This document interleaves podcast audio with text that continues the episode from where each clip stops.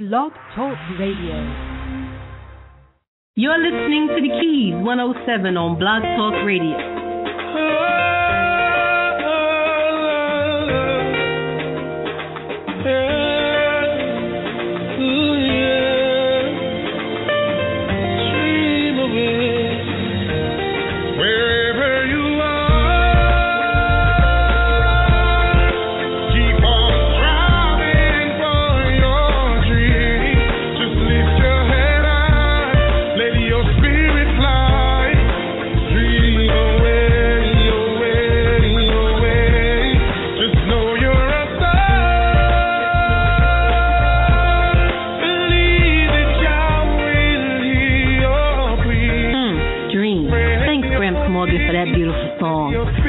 Rafika, I'm your host tonight. Sit back and get ready. We got a hot show for you. The healthy tip of the day is up next.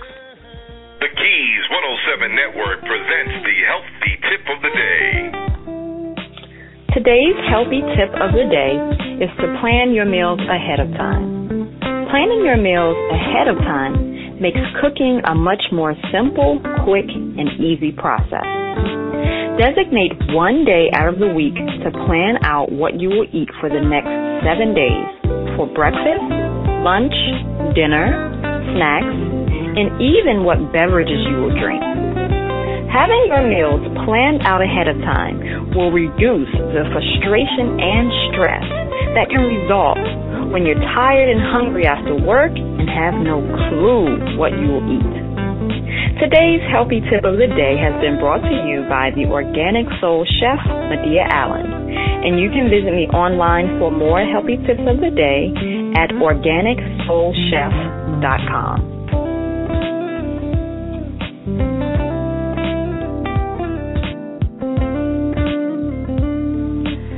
Well, thank you, Medea Allen, the Organic Soul Chef, for giving us that healthy tip of the day. It's always on time and always to the point.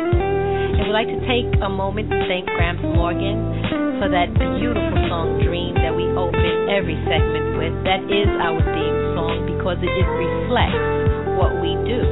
We don't want you to ever lose sight of your dreams. They can come true, and they will come true. Well, today we continue our Get Your Life Together series with a discussion on meditation. Meditation comes in many forms, and there are many styles and many methods. But how do you get to the point where you can meditate, where you can free your mind and allow it to be clear so that when you pray, your mind is clear and you're focused? So when you sit and you meditate, you have a clear mind. I think that's the hardest thing for most of us to do when we begin to pray, we'll begin to meditate. Some of us go to prayer. We have so much on our mind that we're not even focused on what we're praying about. Even though we're mouthing the words, these thoughts are just running through our mind and we can't seem to turn it down in order to get that prayer out. So we're going to meet with Reiki Master Michael Soaries. And yes, that name sounds familiar because he is my brother. And I am very proud to have him here on the Keys 107 to talk to you and share the wisdom that he's given me over the years about meditation. And we're going to talk about his journey, which I'm sure you'll find to be very interesting. We also want to express our heartfelt birthday wishes to one of the greatest men in the history of time, Nelson Mandela. He is 95 years old today. He is sitting in the hospital. Reports are that he is doing well, and we're grateful to hear that.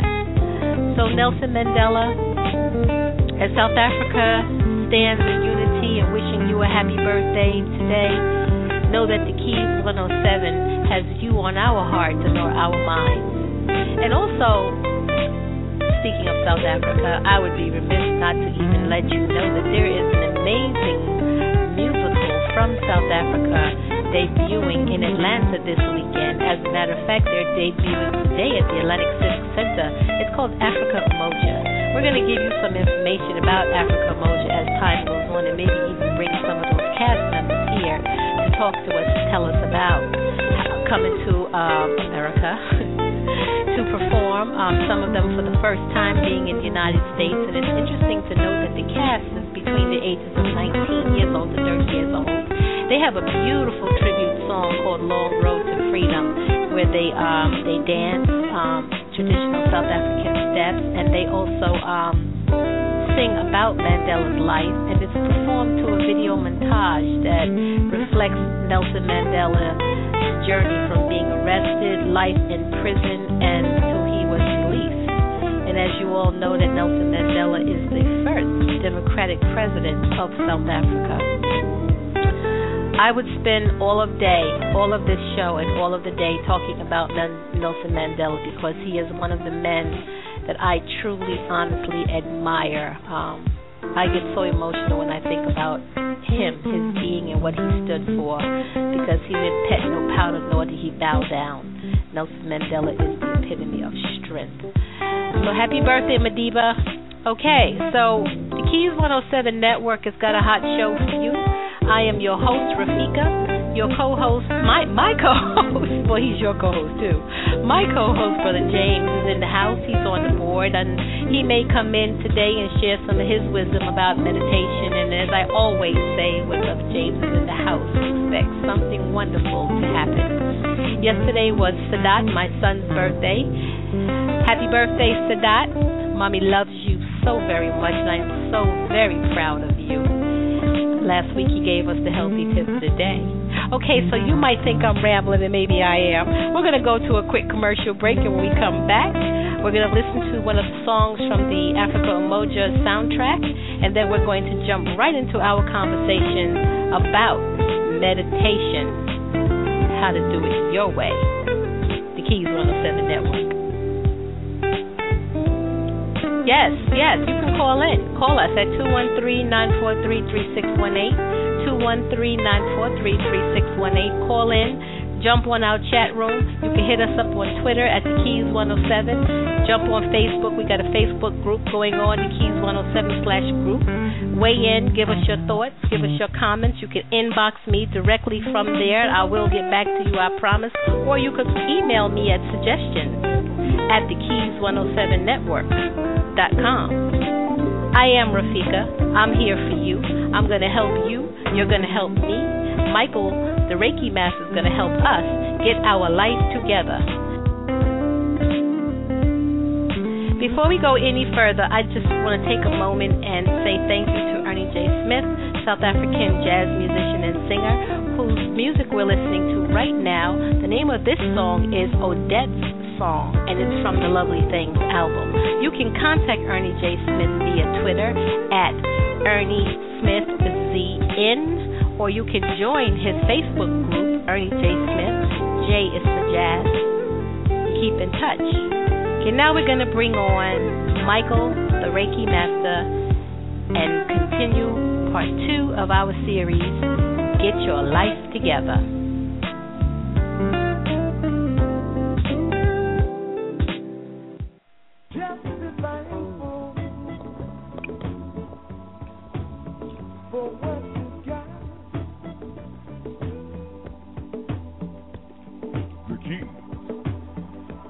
Blog Talk Radio. If you don't have the keys on your Blog Talk Radio, then your Blog Talk Radio isn't really on.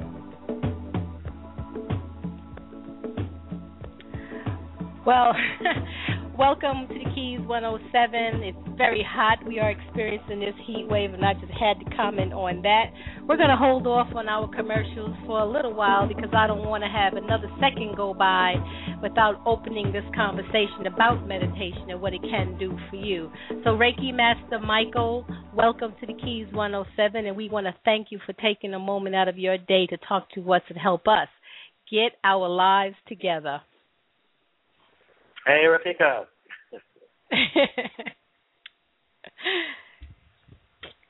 Thanks for having me. Yes, Reiki Master, I had a interruption here from my budding engineer here, Sadat. He had to let me know that he's not going to be in the studio with us for the whole show, and I'm okay with that. Oh, okay, yeah. Tell him I said happy birthday too. Oh yes, I'll make sure I tell him that. Well, it's going to be archived forever now. And just to let everybody know that our sessions on Blog Talk Radio are archived, so you can tune in and listen and take us with you anywhere and listen to us anytime. So, Michael, this is part 2 of our series, and me and Brother James, who is the producers of this show, The Keys 107, had this we had an inspiration that during the summer is a good time to look at your life and to think about how to get it together. And for many of the Muslims in the world today, who are fasting now for the month of Ramadan, this is a month of reflection. And oftentimes, when the Muslims say, I make resolutions and look at goal setting, and Ramadan is a good time for that. So let's look at meditation. And before we go into the tips, I'd like for you to share with our listening audience your journey on how you got involved with meditating and the different paths that it's taken for you. Well, yeah. So do you say Happy Ramadan, or is there some kind of a greeting you give for Ramadan for those who celebrate that? Well, we say Ramadan Mubarak, and the person that you're saying to responds Ramadan Kareem. Ah, okay. Ramadan, what? Mubarak? Mubarak, yes. Robotic. Okay. So, I send you those readings. I was writing out about meditation the other night, and, and it occurred to me that I've been meditating for over 20 years. But today, when I was thinking about this show, I was thinking back to when I was about 15 years old, 14 to 15, and I got a hold of some books by Carlos Castaneda. And he wrote books about the experience of this guy with this Yaqui Indian. And it was very powerful, a lot of magical stuff in it. And there was these exercises of staring at a candle in order to learn how to focus. And so I remember sitting and lighting a candle and just trying to make my mind focus, right? And I think that was sort of my early ventures into the practice of meditation. And then the reason I was doing that was whatever I was experiencing as a kid, powerlessness, helplessness, pimples, which I never had pimples, but, the things kids go through. And I wanted some kind of relief. And those books gave me this sense that magic could relieve me of what was going on. But nothing happened, right? Nothing changed. So I got very disillusioned and found other solutions to what my problem was, or what I thought my problem was.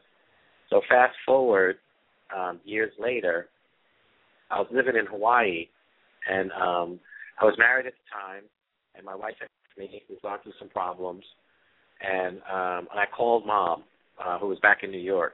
And, usually in crisis, you call Mom, and Mom says, don't worry, I'll send you a couple of dollars. I was expecting that she was going to just do the usual, send me a couple of dollars. After pouring my heart out about what was going on in my life, there was this moment of silence, and she said, well, Michael, have you tried prayer? And, at that moment, that is not what I wanted to hear. Like if you're hungry, you want a burger. You don't want someone to tell you, well, let's pray, brother. But it was such a shocking shocking moment that when I hung up the phone, it stayed with me. And so that began my spiritual journey. I started to try to pray, and from there I started to learn about meditation. And I started to understand that what I had suffered from, if you can call it suffering, what at the root of it was a spiritual disease. And in order to arrest that, meditation and prayer were important. So I started this practice, and I've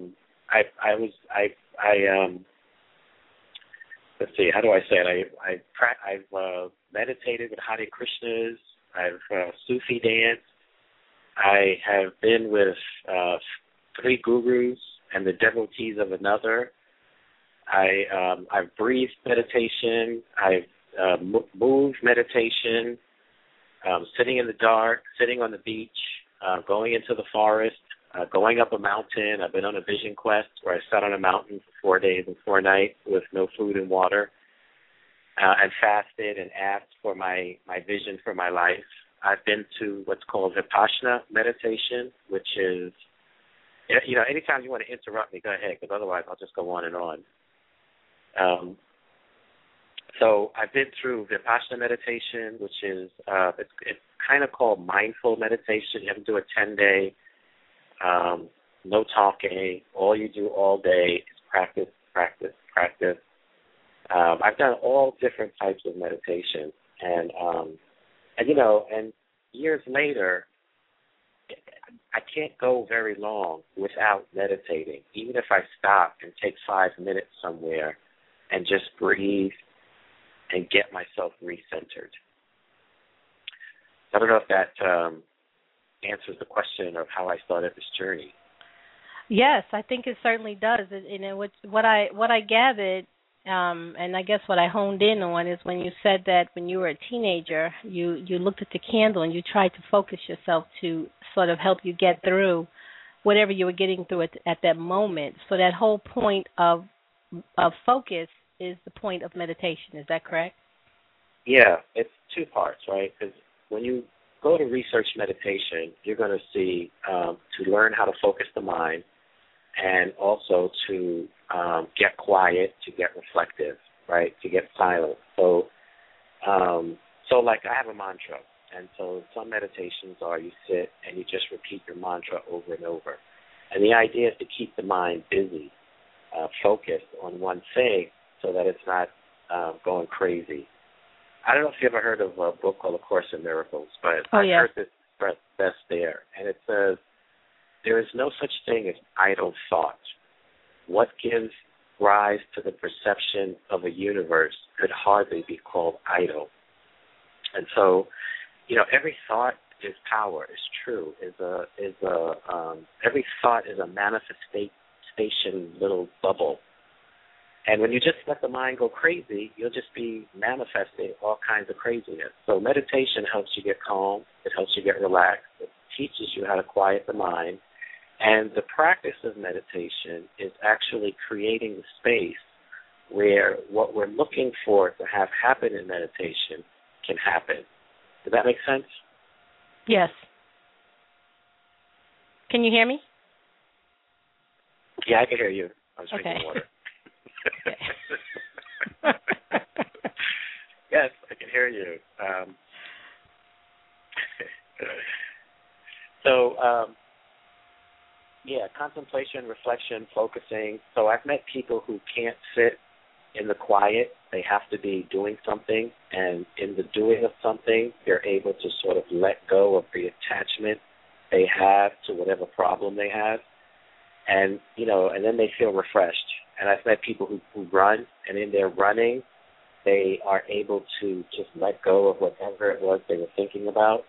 And then I've met people who just sit quietly, you know. And I just want to say that for a long time, I thought that the lotus position was a requirement for good meditation. Mm. Like I had to sit with my legs all folded up like a person, you know. And, you know, and that would be it. And, you know, you could sit down, you could stand up, you could lay down.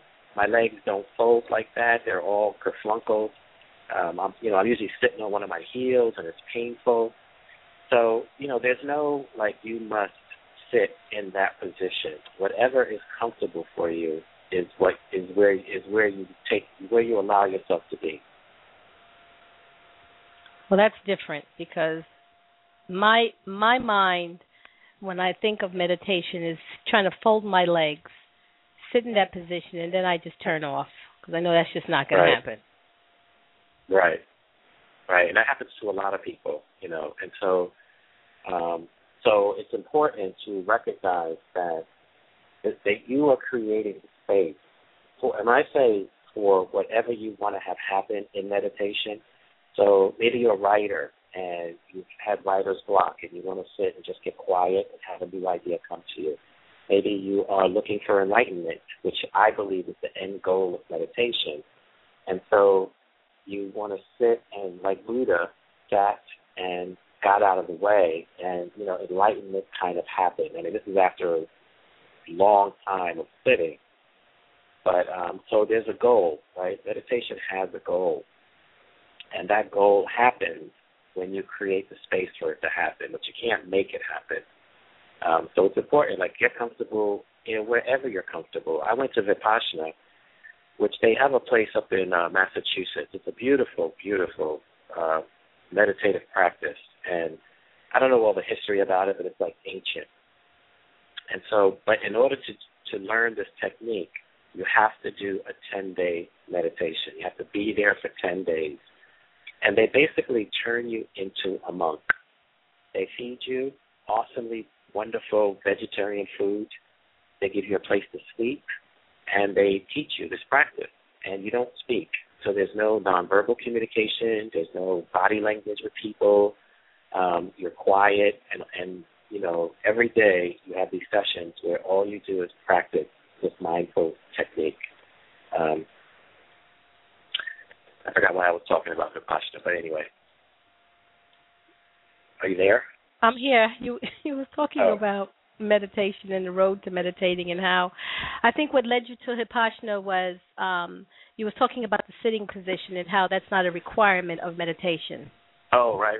So when you go to Vipassana, right, it's a huge room. It's beautiful, and they have the cushions, very flat cushions on the floor, and everyone gets their little space.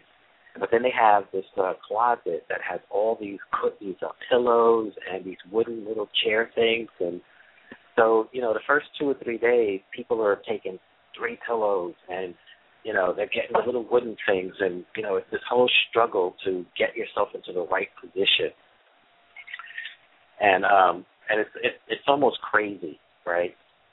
And then there comes this point where you just sit however you sit, and just let go. And that's when the process starts to happen for you, right? And that's how it happened for me. I had this pain in my lower back. So every cushion, every wooden thing I kept trying to get was to alleviate this pain. I figured, okay, I'm not sitting right. Something's going on. So day after day, I'm having this pain. So I finally just said, I just let go. Okay, I'm going to have the pain. Stop with the cushions. I got them all out of the way. I sat down, and I'm sitting there, and from deep within my body, this thought came up, and the thought was, I am self-supporting. And once that thought came to me, the pain in my back went away. It was really amazing. I've heard of stories like that for people who've had some kind of physical pain, and they've learned to channel it into other directions, and they just sort of relieved themselves of that. I never thought that could really be. Yeah. When you hear the story of Buddha who sat down by the tree, Vipassana is Buddha's practical sort of guide to meditation. You know, that's what he created, and that's his contribution. So when he sat down, you know, his legs were hurting, and he was like, you know. But he was observing it. He wasn't attacking it. He wasn't attaching to it. He was just observing the pain. And then he started to notice that the more fine-tuned his observance got of the pain, it wasn't his whole leg. It was his knee. It wasn't his whole knee. It was a point in his knee. And then it was a thought, I don't really want to be here. And then once he let that go, the pain started to go away, right? So for some people, that's what it is. They don't want to be there. There's something going on, and so their body is resisting. And if you just let it be, you know, the body will find a place where it's comfortable, and it will, you know, develop the practice to be able to do this. So you were speaking about the Vipassana. Can you spell that? Yeah, it's V as in Victor, IPASSANA. Okay. And they don't, Vipassana, they don't ask you for money. Sort of around the 8th day of the meditation, at the end of each meditation day, there's a video they show you. And they're pretty interesting. It's pretty light. It's just talking about Vipassana and the practice that you're doing and the history of it. But at the 8th day, they say, If you feel like you've gotten some benefit from this practice, then, you know, and you want to give, then give something. Whatever you give goes to support a space for the next meditator to come. But if you don't feel like you've gotten anything, don't give anything. You know what I mean? Mm. And you give whatever you want. So if you got $1, you give $1. If you got $100, you give $100. I mean, I was there 10 days. You know, they fed me every day. My first meditation, I didn't have much money, so I couldn't really give a lot of money. But, you know, there's no questions. They don't look. They don't count. You know, you donate, and they don't sell books. You know, there's no racket going on. It's all done by the work of meditators and by the donations, that whatever it is you can afford to give. So it takes that money part out of it, because a lot of the self-help and spiritual things that are kind of out there, they're expensive. And if you don't have the money, you are sort of denied access to some really beneficial things, right? Hello? Yeah, I'm here. Okay, and you're saying the beneficial things? Yeah, so I'm just saying, yeah, so I was waiting for the next question. So, but... Oh. Well, so the next question I have here on my flow sheet is I wanted to talk about what it has done for you, and you began speaking about the pain in your back. But other than that, let's talk a little bit about what meditation has done for you, and then I want to go into why Reiki. But first, I wanted to sort of give everyone an idea of what the meditation is. Yeah. So, you know, it's funny because I think I don't think there's anyone on the planet, I shouldn't say on the planet, but the majority of people have heard about meditation, and they know they kind of know what it is, kind of vaguely, or, you know, or they have some information about it. And so there's a lot of benefits to meditation. You know, it releases endorphins or serotonin in the brain. That, you know, it helps you feel good, it helps you be calm, it helps you to relax. You know, when I'm during the day, if I have a disturbance, if I have a problem, if I stop, if I take a few deep breaths, if I close my eyes, then my brain doesn't get all sort of attached and worked up around the problem, and I can kind of develop a new perspective, right? If we connect us spiritually to whatever is our spiritual source. And you know, in just kind of like an offshoot, I spent the last few days absorbed in the whole George Zimmerman trial, right? And, you know, you're watching this thing happen, and you're listening to what everyone says, and, like, I did this, like, intense knot in the pit of my stomach.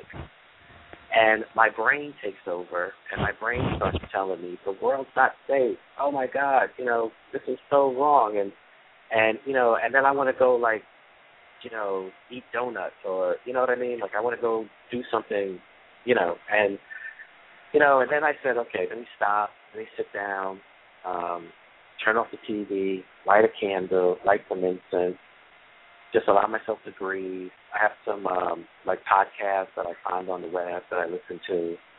And it helps me to reconnect to my center, to let go of the anxiety. It's just amazing. Meditation has made such a huge, I mean, I still, you know, I'm still like a person. I still have problems. I still have issues. And this is one of the things I learned through the Vipassana meditation. And that is that, you know, when you meditate and you reach that state of calm and you feel like you've hit nirvana, that space where that consciousness, where everything is beautiful, and what you've done is you've connected spiritually to that level, but you've also created a bit of a vacuum. And in this vacuum, you've made space where deeper issues can come to the surface, right?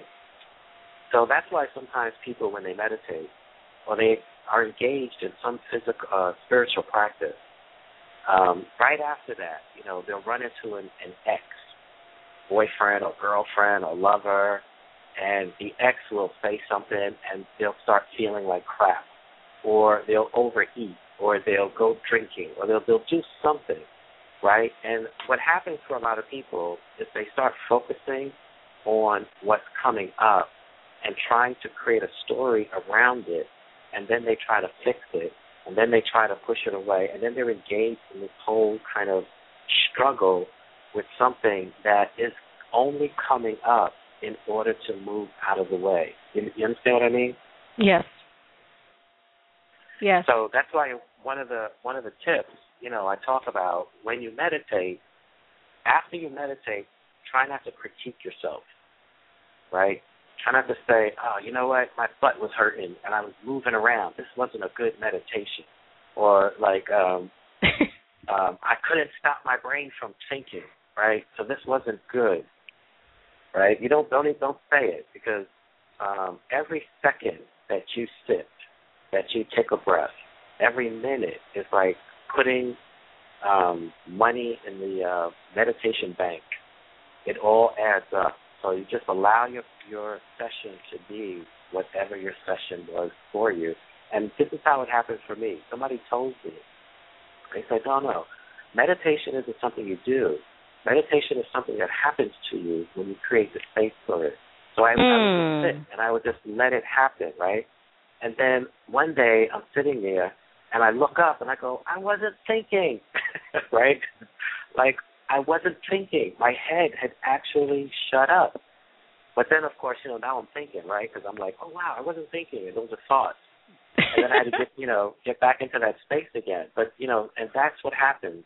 Meditation is what happens to you when you create the space for it to happen. Okay, one of the things that I always do when I'm in these sessions, because I'm in school right now just as much as our listeners are, and let me repeat the telephone number. It's area code 213-943-3618. That's area code 213-943-3618. The chat room is live. You can come in. You can ask your question, make your comment in our chat room in Blog Talk Radio. You can inbox us on Facebook, and you can hit us up on Twitter.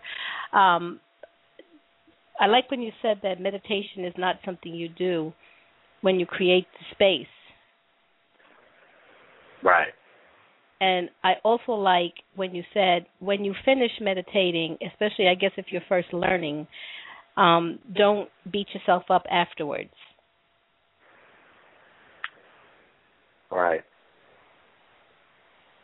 That is something I think we have a tendency to do as people. Because in our minds, meditation has been portrayed through various forms of media as this lotus position, uncomfortable, strenuous, physical thing that we do to acquire a mental state of peace. But for many people, and I know for myself, trying to sit in that position is extremely uncomfortable. And it's such a turnoff that it doesn't go any further than that.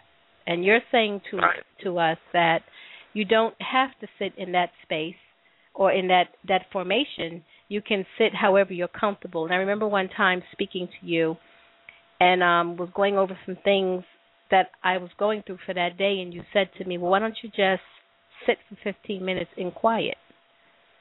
And, you know, I wanted to do like the cartoon, spin my head around and go, what did you just say?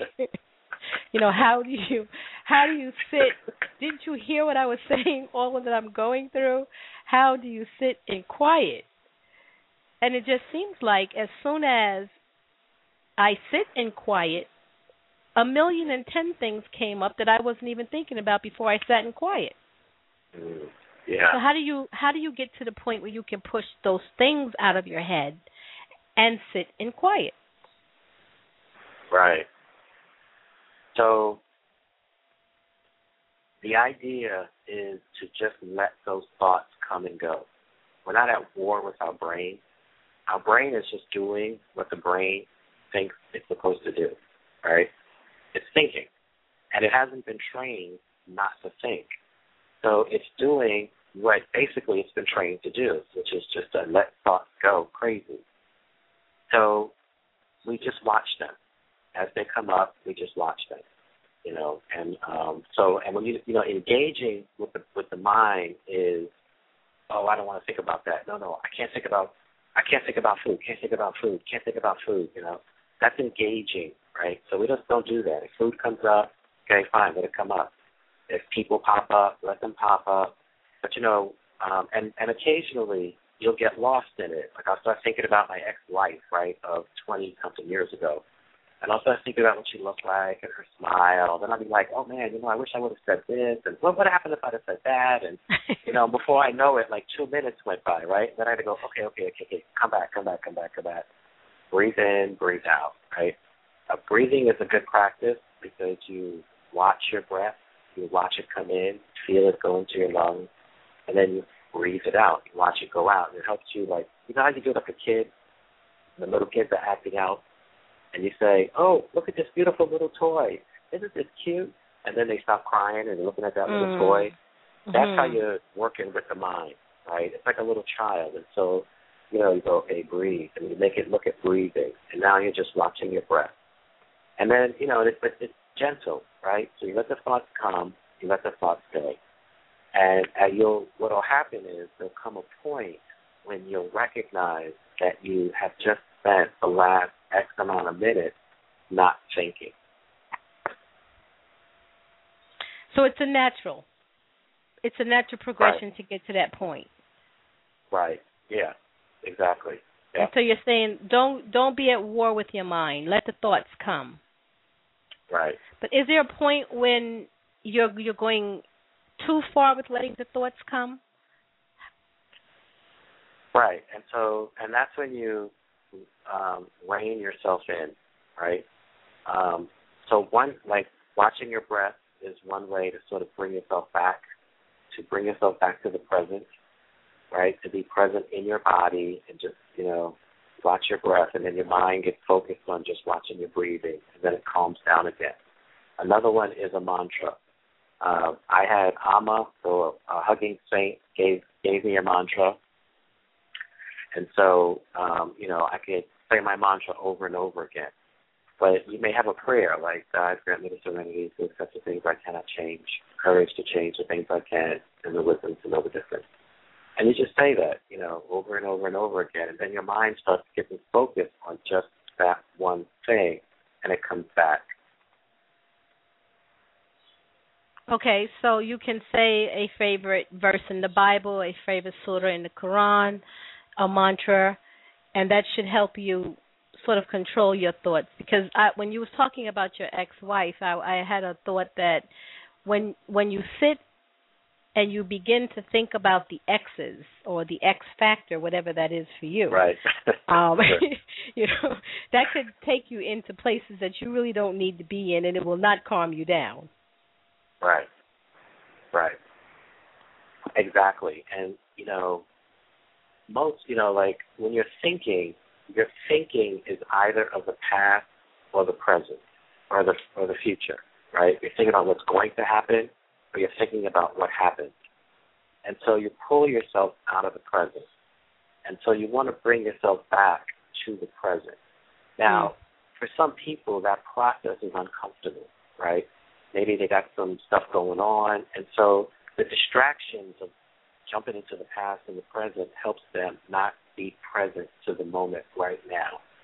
But, and this is, you know, like, this is like hitting a bottom, right? But when you hit bottom, you're forced to be present in the moment, and that's where you'll find the strength to actually get through it, right?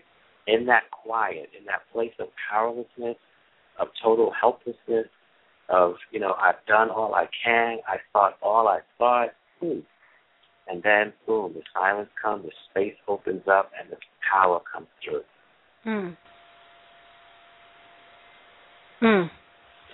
Well, we're going to go to a commercial break at this time, and when we come back, if it's okay with you, I'd like to take that time to talk about Reiki. What is Reiki? Why did you choose Reiki in comparison to other forms of meditation? And okay. Hold on. Okay. Rafika Consultants and Services LLC is on the cutting edge of emerging technologies for designing online classes and providing face-to-face and virtual technology training or help with computer programs, web design, and graphic arts. We also provide biography writing services for websites. For more information, give us a call at 631-399-0149. That's 631-399-0149. The Fluffs Present the Alphabet, now found in paperback, sporting a 5-star rating on Amazon.com.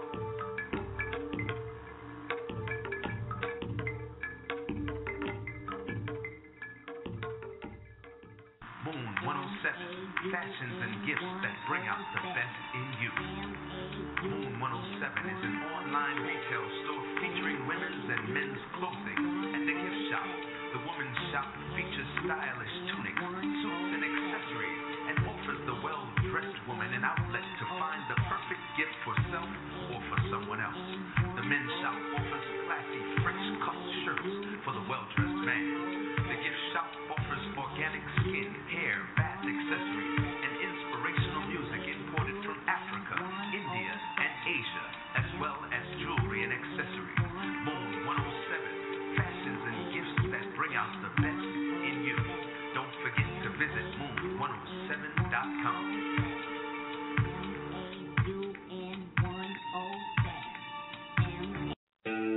This is MYBY, and you are tuned into the Keys 107 network on Blog Talk Radio, opening doors to endless possibilities.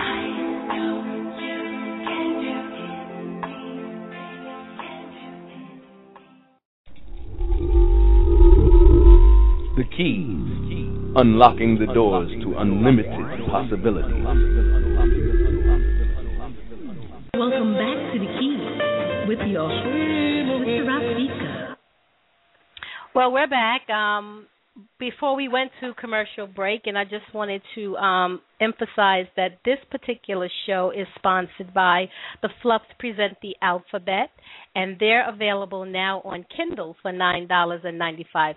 And also, we are co-sponsored today by Bleeding Hearts by Michael Soaries. And if you are watching our slideshow on the Blog Talk Radio website for the Keys 107, you'll see the picture of the Bleeding Hearts. It's an amazing postcard picture, and it's also in large sizes. I have one on my wall here, and it's just the most beautiful picture. So I just wanted to make that announcement that those are available at michaelsoaries.com. And before we go, if we can, I'd like to talk a little bit about those Bleeding Hearts. Yeah. They're available on the website, michaelsoaries.com or mybleedinghearts.com. I have some up there. The pictures, I really love the little flower, the bleeding heart. They're so beautiful. I was so inspired by that picture that I went out and bought a bleeding heart plant. But let's go back to Reiki, because you know, Michael, I'll talk about flowers now. Let's go back to Reiki. And I wanted to sort of understand fully just what is Reiki and what was your attraction to it. How did you meet Reiki, and what is the difference between Reiki and other forms of meditation? And then from there, I want to just look at the question: is meditation really different from prayer? Right. Okay. So you just first off, Reiki isn't meditation. Part of the practice of Reiki involves meditation. But Reiki is a system. When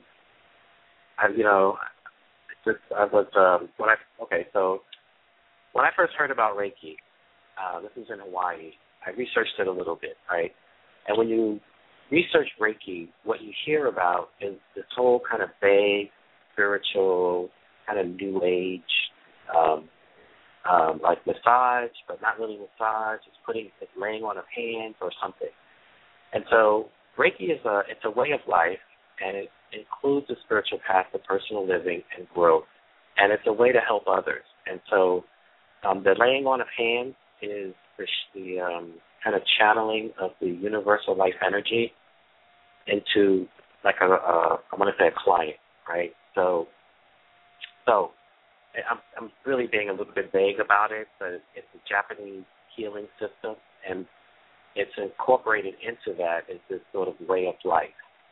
how to live a life of integrity with prayer and meditation and healing and helping other people.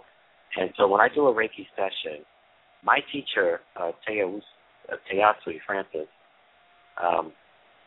she's also a polarity therapist. And so she does a combination Reiki polarity therapy. So when I was doing my training with her, that's how she taught me. So I bring you to my Reiki table, lay you down, and I energetically work on your body for about an hour to an hour and about 15 minutes. And I do a general sort of around-the-body energy balancing session. And I want to sort of, you know, when you think of the energy of the body, it's like an electric circuit. It has a flow to it. And when we're experiencing stress or we have some kind of a trauma, we cut ourselves, we bump out, we bang something, we're having some kind of a pain, at that point the energy isn't flowing properly. And so Reiki and the polarity therapy helps to bridge the circuit to get that energy flowing again. And so when your energy's flowing, you feel happier, you feel healthier, you're more relaxed. It's a really amazing session. So how I came to Reiki, because I about 8 years ago, actually not even 8 years ago, yeah, about 8 years ago, I went on a vision quest in Mexico, Guadalajara, Mexico. I happened to hear about it through this group I was this community I was a part of, which is at Friends of Brook Park in the South Bronx. And it was amazing. They put up a teepee every now and then, and they have a sweat lodge, and they're out in the Bronx. It was just crazy. But so through them, I got invited to this vision quest. I actually was able to go, and you go on a vision quest. You know, it's a much deeper Native American practice, but from a Western point of view, you know, you go and you sit for 4 days and 4 nights and you meditate and pray and you fast, no food, no water, and you pray for a vision for your life. And so that's what I did. I sat up on a mountain, I fasted, and I prayed, and I kind of walked around in circles, and I sat there, and I slept, and I got up, and I meditated. And right around the ending of the 4th day, I was told 3 things. One is to become a Reiki master, which really surprised me because I really wasn't interested in Reiki or even thinking about Reiki at that time. Mm. The other was to make an amends to, I don't know if you remember Jules, the guy who had the store around the corner on Marion Street. Used to have the watermelon. To make an amends, yeah, the watermelon truck, yeah, to make an amends to Jules. And the other was I was given a mantra that I could give away to others. And so so when I came back to America from Mexico, I researched Reiki, and I kind of, you know, Reiki has kind of a, it's not like a massage therapist. So you go to massage school and you know, work people's muscles. It's a very different energy. And so it's associated a lot with New Age kind of things. So I was kind of hesitant about it, and I put that off for a long time. I did go looking for Jules, and interestingly enough, Jules' watermelon truck was my first job ever. And while working on his truck, me and Kevin, one of my friends when I was a little kid, we took some of the money to go. We took some of the money to go buy soda or candy or something. And I think we did this like twice. And when Jules came to pick me up and was counting the money, he's like, you know, Mike, you're short. I didn't think he would notice, but, you know, you got a truck full of watermelons. Who knows how much you're supposed to have? They're all watermelons. But Jules was a pretty smart guy, so he knew how much money he was supposed to have. So he fired me, you know, and that was the first job I ever got fired from. And I never went back to make an amends to say, you know, hey, I'm sorry about that or anything. I just kind of left. And so so I went looking, and I actually found Jules. And I went into his store, scared the crap out of him because he hadn't seen me since I was a little kid. And here this guy comes in, you know, he's like, what do you want? Well, then when I told him who I was, he goes, oh, Rafika's brother. Oh, my God. Like, yeah, he remembered you. And so I said, you know, Jules, you you fired me from the watermelon truck. He goes, yeah, I remember. And I thought, I came because I wanted to pay you back the money I took. And I kind of explained I wanted a decision quest, but, you know, he didn't really, that wasn't registered. But I was able to make that amends, that financial amends. So, so I did that. So that's kind of how I got involved with Reiki. And then I met Frances. I actually knew her through Amma, the woman who hugs people. And we're talking about Reiki, and it turns out she's a Reiki master. And she said, well, I can take you through the training and give you the attunements. And in doing the training and getting the attunements, that's when I understood the power of Reiki. So it's a healing. It's kind of like a laying on of hands healing. Mm-hmm. So that's why I chose Reiki. But now you said that when you do the Reiki sessions, the person lays down and you massage. It's not a massage therapy, but you go through the parts of their body. Can you explain that? Right. So I'll put my hands around their head, their face, their forehead, their heart, their throat chakra. I move to the feet because the feet are very important energy work. And I work on the feet, and I create kind of a complete circuit, and it's systematic. So I'll go with the knee to the ankle, from the ankle to the foot, and then the top of the feet, and then I kind of massage the feet a little bit because you're standing on your feet and they get tense and crampy, and I want to sort of remove any blocks to that energy flowing. Then I come to the next leg, I work my way up that side, to the arms, to the hands, to the just a point just below the belly button, so I connect that to the heart. And it's just really, with Reiki, what you do is you hold your hands on the body, and there's a certain feeling, a certain pulse that I'm looking for when I know that point is calm and the energy is flowing. And so that's what I'm looking for. And also, my hands will stay there for 2 minutes, 3 minutes, 4 minutes in that spot until I feel that. And then I move on to the next spot.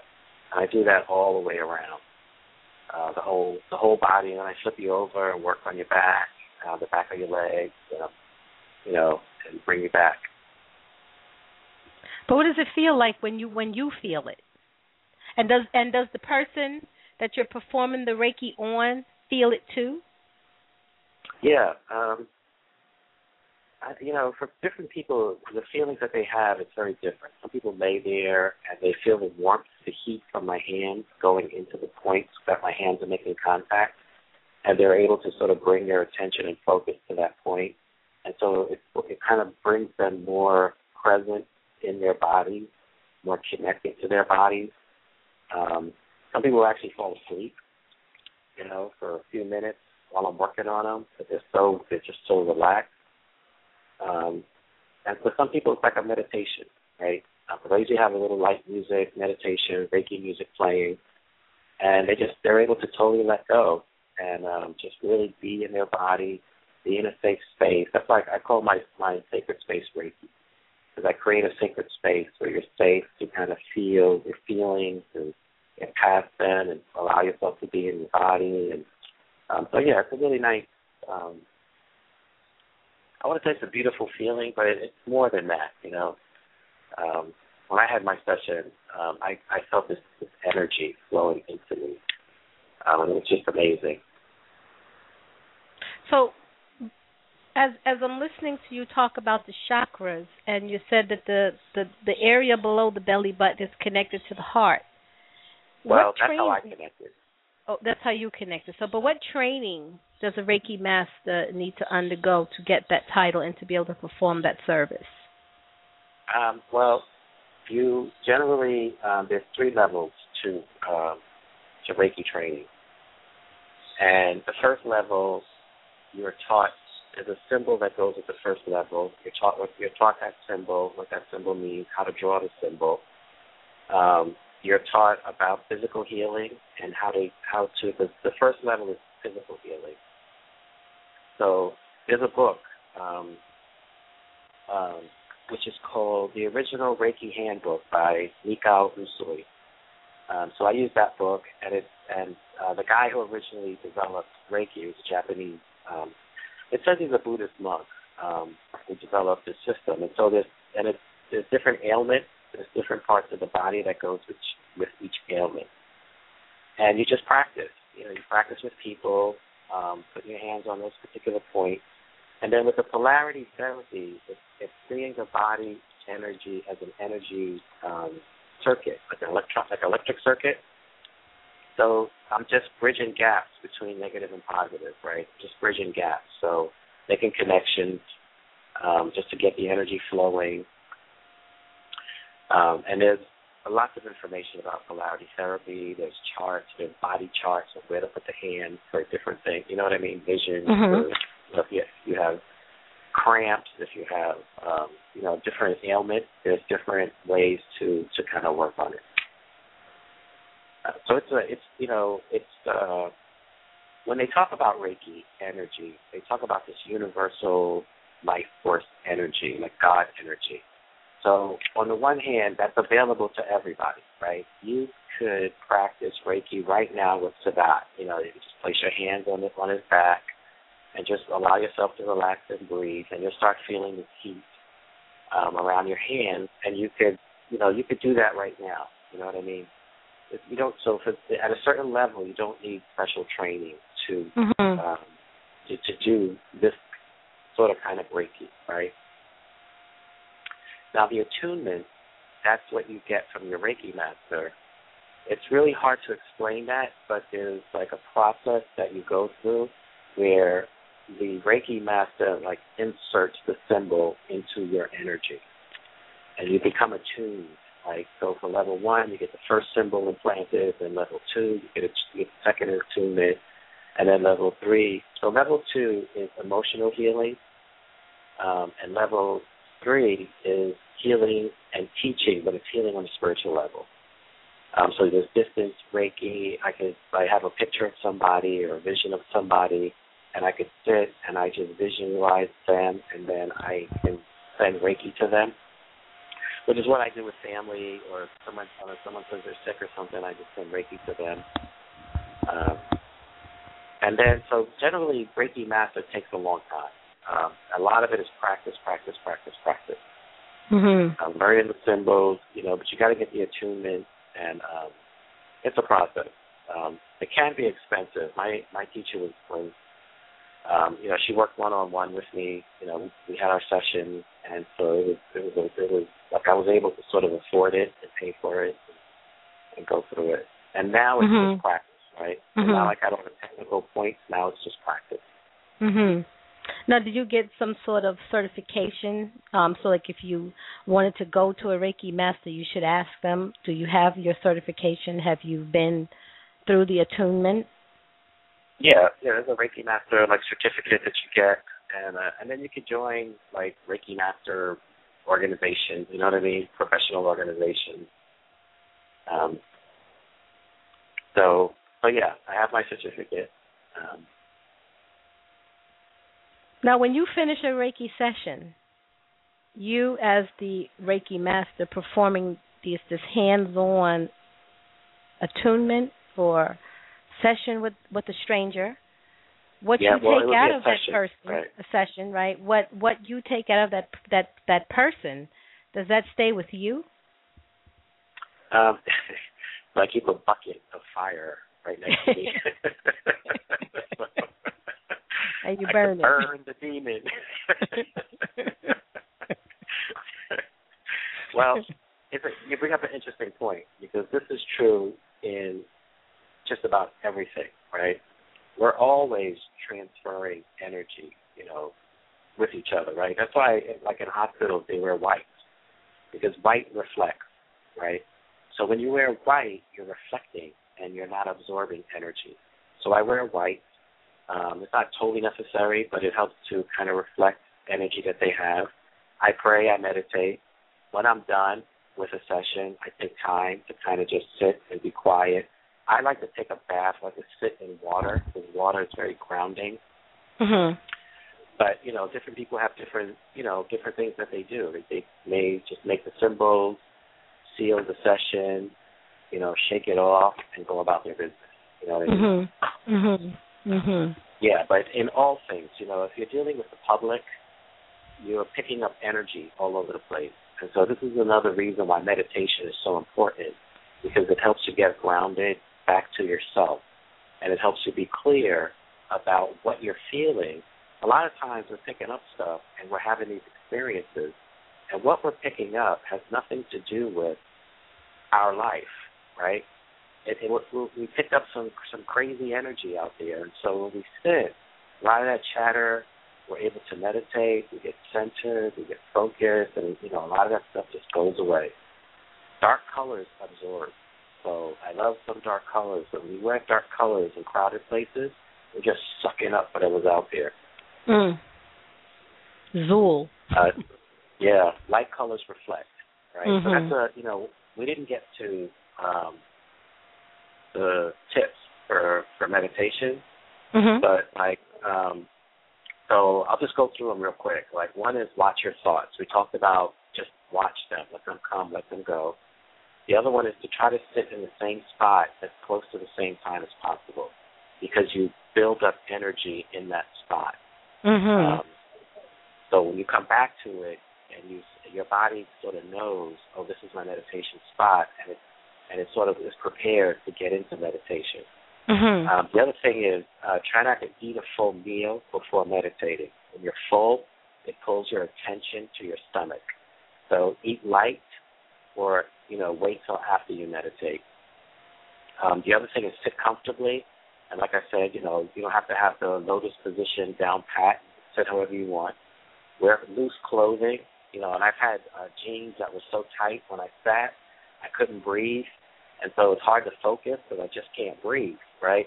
And when you can, meditate with others, right? It's good to get into a group, to have that energy sort of connect to your energy and support your practice. It could be a church, temple, ashram, mosque, you know, once a month, once a week. And then after meditation, don't critique, right? Share with each other for a short time, but don't critique your practice. And then just practice, you know, practice. Okay.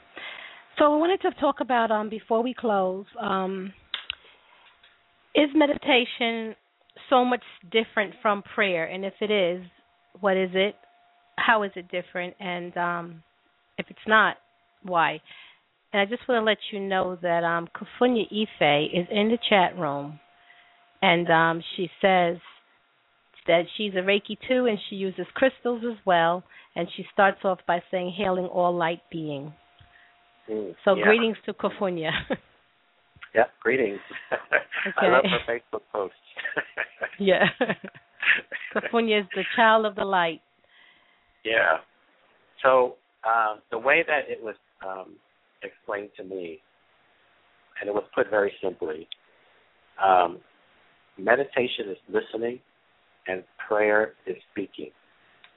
So from a spiritual perspective, when you meditate, you're listening for the voice of God or Buddha or whatever higher power you believe in. And when you pray, you're speaking to that power. That's when you're asking for something or saying thank you for something. So they're very different, right? One is listening and one is speaking. Okay.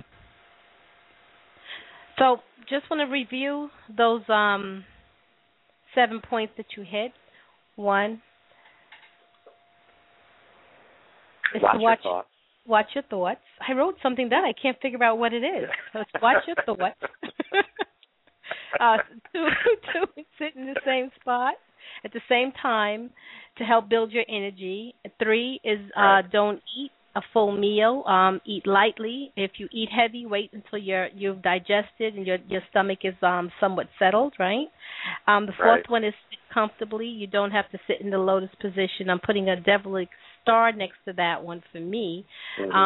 Wear loose clothing. That's number 5. And number 6 is meditate with others, support each other's practice, and build on each other's energy. And the 7th point is don't critique and practice. Right. Yeah. And now, practice, you know. Yeah, go ahead. We have a few more minutes, and I wanted to talk about Amma, the hugging person. Yeah, I missed her this year, Amma. Oh. Yeah, she came just recently. I was going to ask you, when is she coming? When is she coming? I know. It's the first year in, I think, 9 years. So usually it's around July or August.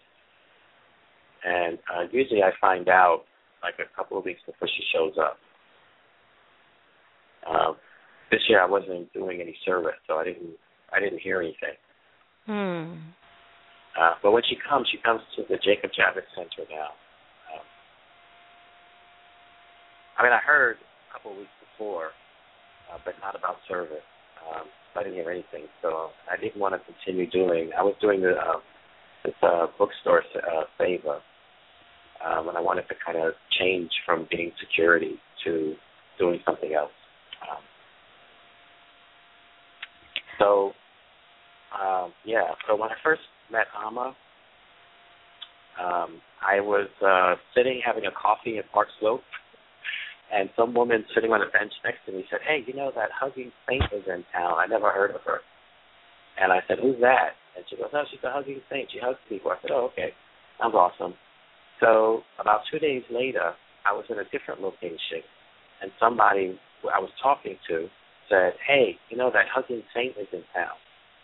And I thought, oh, my God, that's two different people, right? So I got on the subject. Actually, they were very close together, but two different people, two different places. And I went down to, she was at the Manhattan Center. I got there too late to get a hug, but I was able to stay and sort of meditate and be in the presence of all this energy. And I was just blown away. I came back the next morning early, got my ticket, got my, first in line with a few people to get a hug. And I stayed the whole day just helping out. Even if you don't believe in the magic power of Amma, to see this woman sit there all day and just hug people, all kinds of people, right? Ugly people, beautiful people, big people, skinny people, sick people, old people, well people, Hindu people, white people, black people, Asian people, Latino people, everybody. She's just hugging away. No complaint, and you watch her and you can't help but be inspired to want to give, to want to do something. And then you turn and you see all the people that are showing up, and I was moved. So I showed up every year, and whenever, showed up and spent 3 days just volunteering, doing whatever I could to be part of Amma and also to be part of people's hugs. It's a whole magical, spiritual thing that happened in that moment with Amma. Where is she from? She's from India. She's from some village somewhere in India. And apparently when she was a little girl,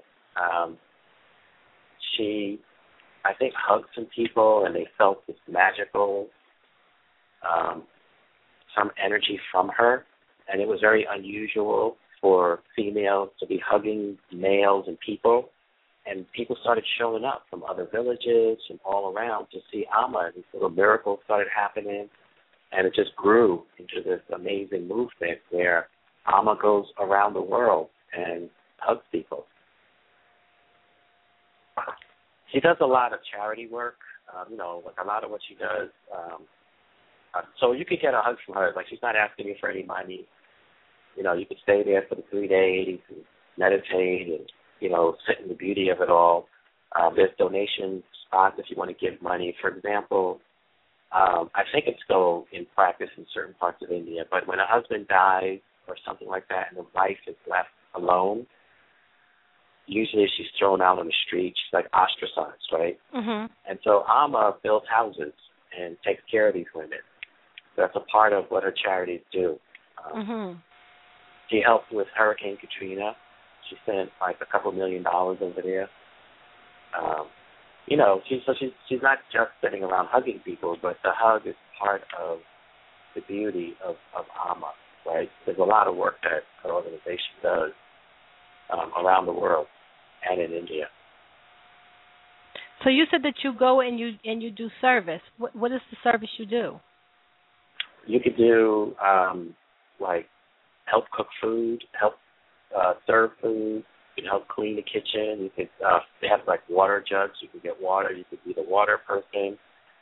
You can help people get seated. I was doing bookstore security, so they have Amma jewelry and they have some clothing stuff that they sell, and it gets intensely busy around these tables, and so they need people to kind of keep a watch so people don't accidentally or intentionally walk away with stuff, right? So I would get volunteers to just kind of stand there and keep an eye on stuff. But I did it at night, so I would be there from like 5 till 2 or 3 in the morning when the bookstore closed, trying to get people to do service. Wow. And you've done that for 9 years. Yeah, 8 or 9 years, yeah. Yeah, that's amazing. Yeah. Michael, one of the things that I want to sort of leave our listeners with today is that through all of the conversations today about meditation, and you made the distinction between meditation and prayer, and you said meditation is listening to the voice, and prayer is speaking to that power, to that voice. And I noticed that when I would ask you, well, how did you get involved with this and how would you get involved with that, you've always said that someone spoke it to you or you heard it. So it seems like you're right at the point where you could hear the voice.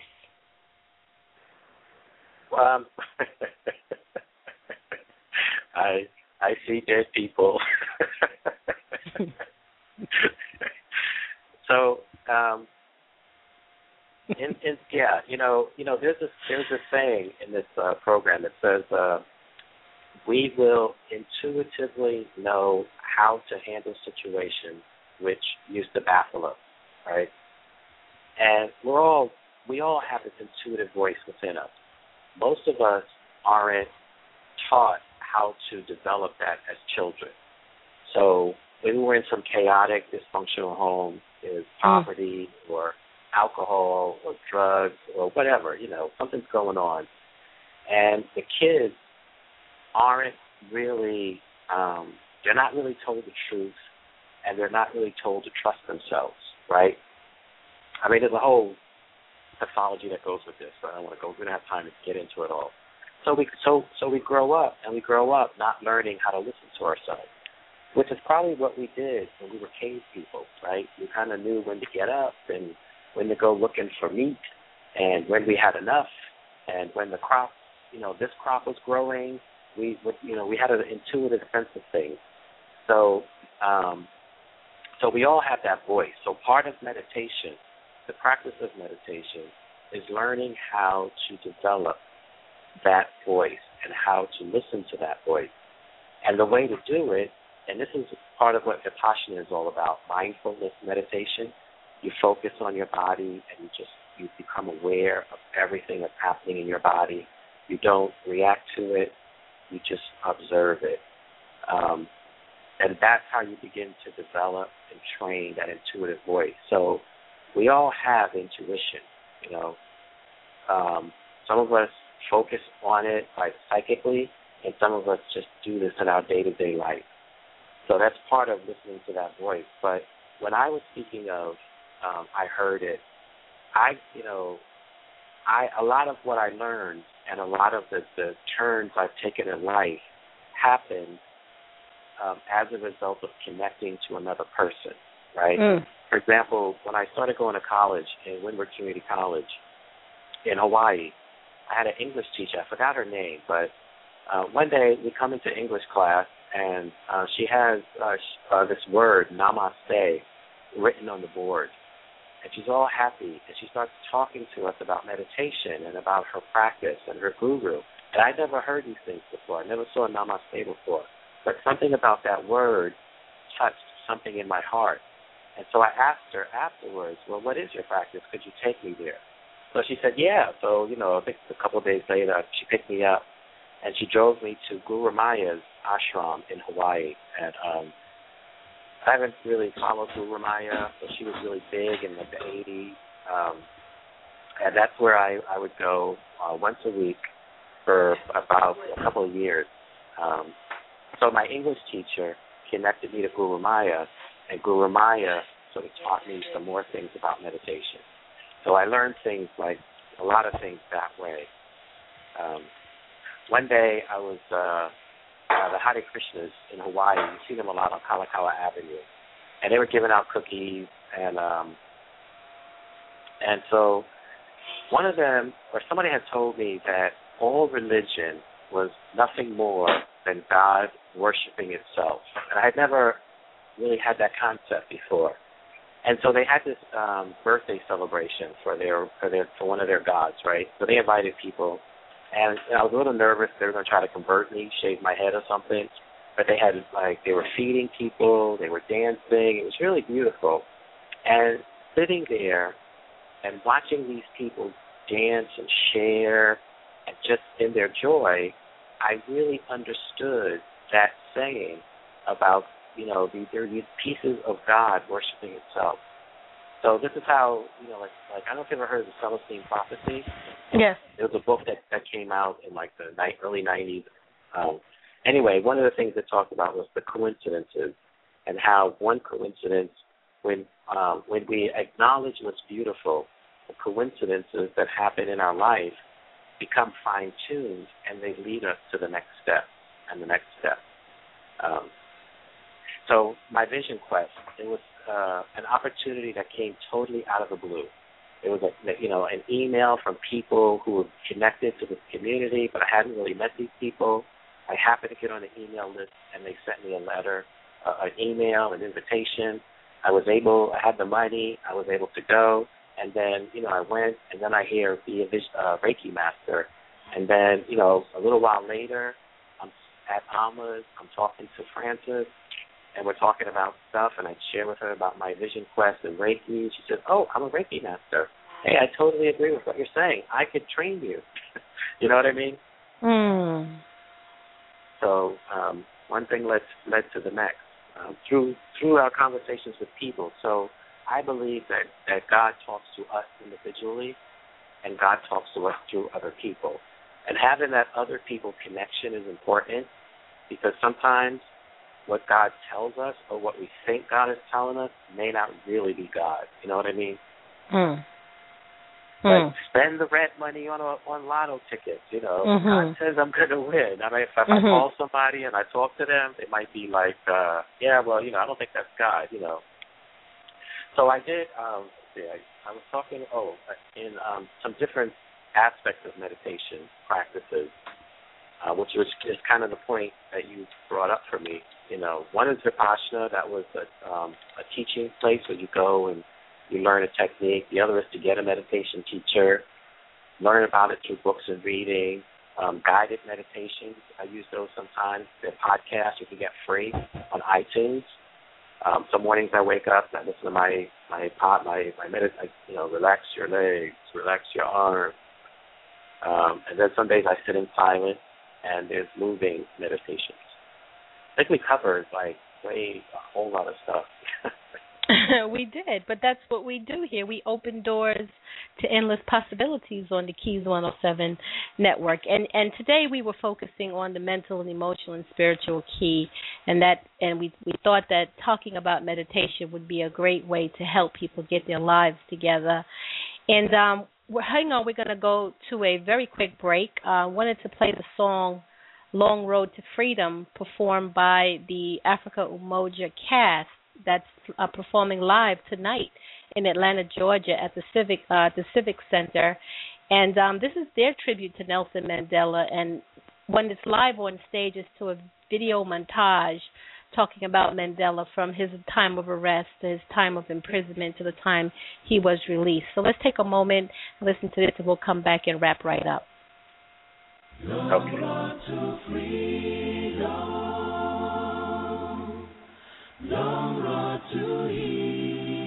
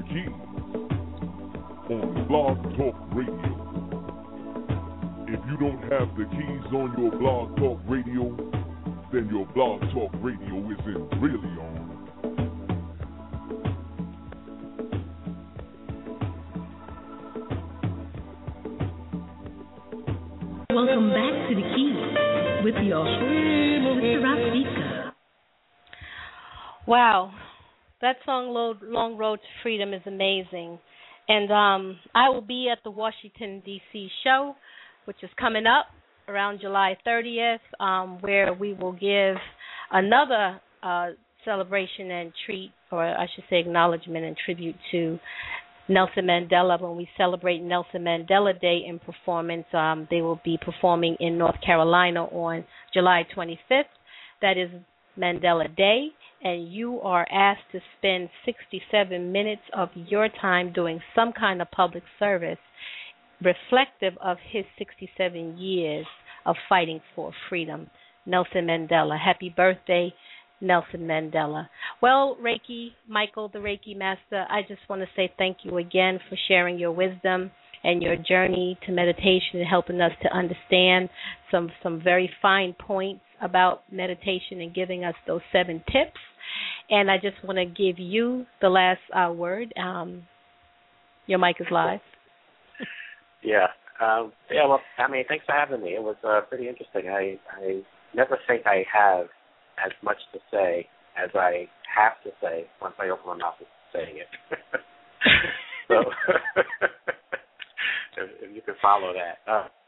So, yeah, you know, a guy asked me today something about self, you know, there's a level of self-awareness where I don't know how to put this into how to really articulate this, but meditation has given me the space to be aware of myself and to stop myself at certain times from acting certain ways. And so that kind of which is a function, I believe, of maturity. Right? When you're kids, you're wild. You're expected to run around crazy. And then as we mature, it's supposed to have some self-reflection, some consideration of what we're going to be doing. So it's made a tremendous difference in my life. And, you know, and it's given me a sense at, you know, of safety and security in the world much more than I had before I started meditating. So it's a valuable practice, you know, but it doesn't have to, you don't have to constantly think about all those serious things. But if more people in the world stopped to meditate, the world would be a more peaceful place. You know, we would still have conflict, but we would be able to resolve our conflict in very different ways. When you're not centered, when you're erratic, when you're full of fear, when your brain is full of chatter, then you are liable to do crazy things, like follow teenagers and shoot them. You know what I mean? Where if you were at peace, if you were centered, the decisions that you make would be very different. But that, you know, so part of that is the self, really, you know, knowing how to intuitively regulate the self. You know what I mean? Wow. So, so you know, that whole idea of meditate, you know, meditate your way to a better day is powerful, and it's just what it says. Meditate your way to a better day. Become at peace with yourself. There's a the last thing I'll end with is a quote from the Course in Miracles, and it's kind of a meditative quote, and it's one that I used to listen to on a tape. And it says, "Be still, and lay aside all thoughts of what you are and what God is, all concepts you have learned about the world, all images you hold about yourself. Empty your mind of everything it thinks is either true or false, or good or bad, of every thought it judges worthy, and all the ideas of which it is ashamed. Hold on to nothing. Do not bring with you one thought the past has taught, nor one belief you ever learned from anything. Forget this world, forget this course, and come with wholly empty hands unto your God." And that's the emptiness that we get from meditation, to just let go of everything and to be present to that divine within and without. Well, so Michael, you make it seem so easy, and I hope that we have helped some people clarify in their minds what meditation is and how they can apply it to their life. And I like the advice you gave me a long time ago. You know, take 15 minutes out your day and just sit and try to be at peace. And I want to take a moment as we close and thank my co-producer, Brother James. I'd like to thank the Keys 107 Network family for always supporting and tuning in. I'd like to thank Gramps Morgan and Ernie J. Smith for allowing us to use their music. And in closing, I want to give a special thank you to Ernest Kelly and Joe Theron, the executive producers of Africa Umoja, the Spirit of Togetherness, and for allowing us to play that beautiful song, tribute to Nelson Mandela, Long Road to Freedom. And we're going to close right now telling you that you can hit us up on Twitter at The Keys 107. You can find us on Facebook in our Facebook group, The Keys 107 group. And you can send us suggestions on topics and guests that you would like to hear and things that you would like to have addressed. We are here to service you. Send it to suggestions at the Keys 107. And last but not least, go to our website, meet our hosts, find out about each show, thekeys107network.com. That's www.thekeys107network.com. I am your host, Rafika, and we are closing out with Reiki Master, and we're closing out with our Ernie J. Smith, I Believe. Good night. See you Thursday at 6 o'clock. Good night. I believe. I believe.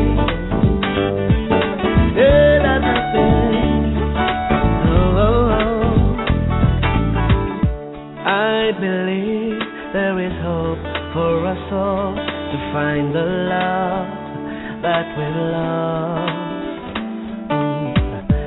I believe there's a dream we can share to have peace in our times, but it starts in our hearts.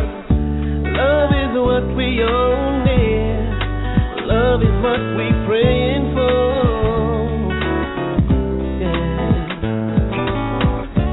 God is watching over us to release salvation when we say these words. Oh, oh, oh. We will win, though we fall. Love will give us strength and make us carry on. I believe that the wars we now fight will one day be over. We'll live in peace. I believe that we'll all sing one song. Love will be our lead, and we'll march to freedom. Love is what we own.